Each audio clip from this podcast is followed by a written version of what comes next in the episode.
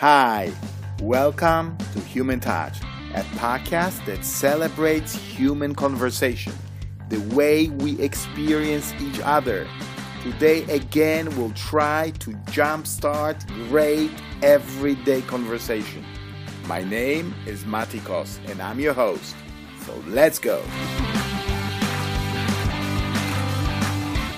Hi, this is episode number 61.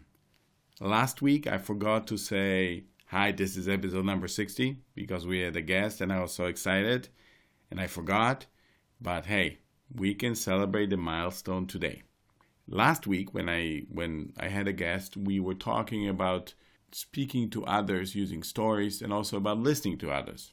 So today, I want to continue this topic a little bit more.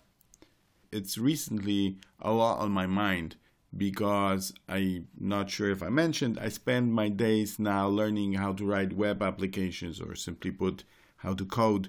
And after years of working on my own, suddenly I was thrown into an office full of people. And when I don't stare at the computer, I think a lot about human interactions.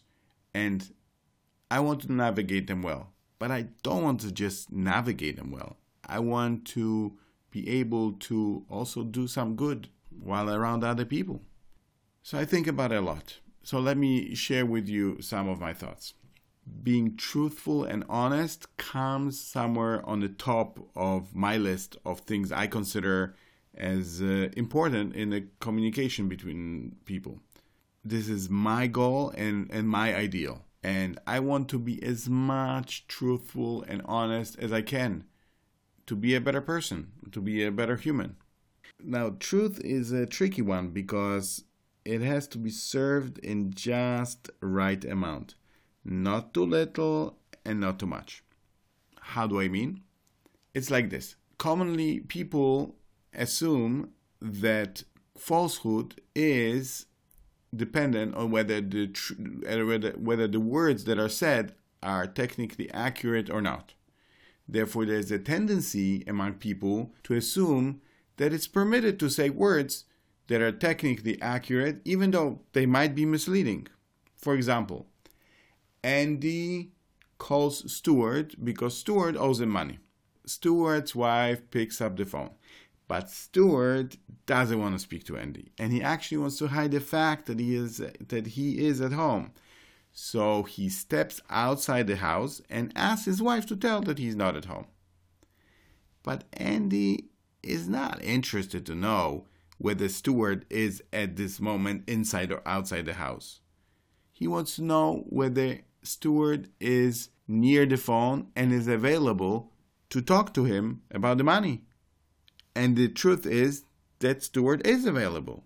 So even using words that are technically correct, if we convey a message that is misleading, it's still a lie. It's not okay.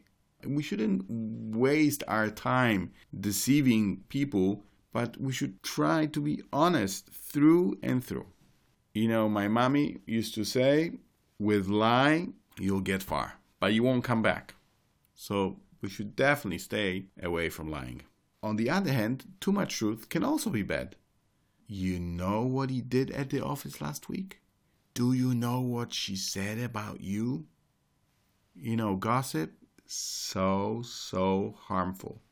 We think, it's just words, but it can ruin friendship, careers, marriages. But it's all true. Should I lie? I don't lie. I don't have to lie. I just need not to say anything. If all I can say is something that can be potentially harmful, then what benefit is there to me speaking? And if there is no positive benefit of me speaking, then what am I even doing here? And if you are afraid that your silence is going to be misconstrued for being boring, dull, then you can change conversation or just simply walk away. Isn't it better to just walk away, even if it seems awkward, rather than embarrass someone behind their back, or maybe even eventually cause them some trouble? Seems like no-brainer to me. Now let's flip it over and talk about good kind of talk. I recently came across a piece by Dan Roth that talks about a higher level of conversation. And that sounds very exciting to me because I love talking to people and I hope people love talking to me. So how can we take it to another level? So he says that most of our discussions are just opportunities to swap information. A tells B about something that happened to her or about work, family, or whatnot. And B responds with some relevant bit of information that he has gathered on that topic. After conversation ends, what happened is that basically they swap data banks. A knows what B knew before conversation and B knows what A knew about it before they talked. No new ideas were formed. There is absolutely nothing wrong about this kind of conversation. In fact, this is how most of our exchanges look like. The other week, I had a short fundraising meeting and I didn't have a lot of time, so I asked if I can chair the meeting so I can make sure it goes fast. And I made sure that only new information is shared and that we do not revisit the things that we discussed last time. And it turned out that once the information was shared and the tasks were allocated, we were able to finish in half the time I originally thought it would take. So a lot of time, simple information exchange is good and necessary. But then there's so much more that we can achieve when we spend time with other people. Dan Roth says there's a higher level of conversation at which two parties arrive at new insights based on their talking together and forming new ideas that previously did not exist in their minds. It's like this. Each person contains a collection of memories, of beliefs, of thoughts, of past experiences, and this is what forms their personality. This is who they are, and this is what sets them apart from everyone else. So if instead of just regurgitating what they already know, A and B, take time to let other person's words resonate, swirl around like a good single malt. Original ideas will come to existence. Conversation seen like this is a unique event. It's colliding of two worlds, of one person's experience and life situations with another person's personality. And that can give birth to unique thoughts and ideas. It's like two musicians that are playing together and each one is playing only part of melody. But the whole melody in a harmony only comes together when they play in a union. This is so deep. So deep. Who wouldn't want to have such an experience? Such a conversation? I want to. So then how does it happen? Dan Roth says there are three ingredients. This is not easy, so please fasten your seatbelts. First, we must approach conversations eager to listen to what the other person has to say. When we speak with someone, whose words do we consider more important? Ours or theirs? Of course theirs. And that does not mean that we must remain silent. It is important that we share our life experience and the wisdom that we have collected over the years. This is part of the conversation. But our main intent is to get a response and hear what our friend has to say. And not just to give voice to our own thoughts. Next one is not to interrupt one another. I gotta get better at that because I am so guilty of it way too often. So the way to do it is that when the other person is speaking, you have to clear your mind of what you know about the topic so you can give the other person full attention. If you're thinking of response while the other person is speaking, planning of what you're going to say next, then you'll never reach a higher level of conversation because that demands setting aside your opinions and preconceived notions.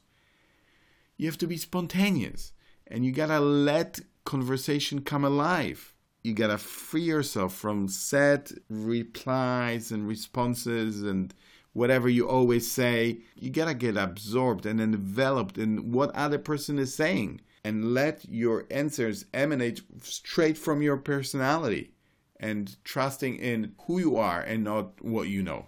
The reason we find so hard not to interrupt one another may be because most of our conversations are the information swapping kind. If the other person's words are just a trigger for us to respond with our pre-recorded idea, with what we always say, then as soon as he brings up a topic about which we have something to say, then waiting becomes a challenge. Why wait till the other person is finished when we already have our answer formed? I know what I want to say. Stop. I can't listen to you anymore, right?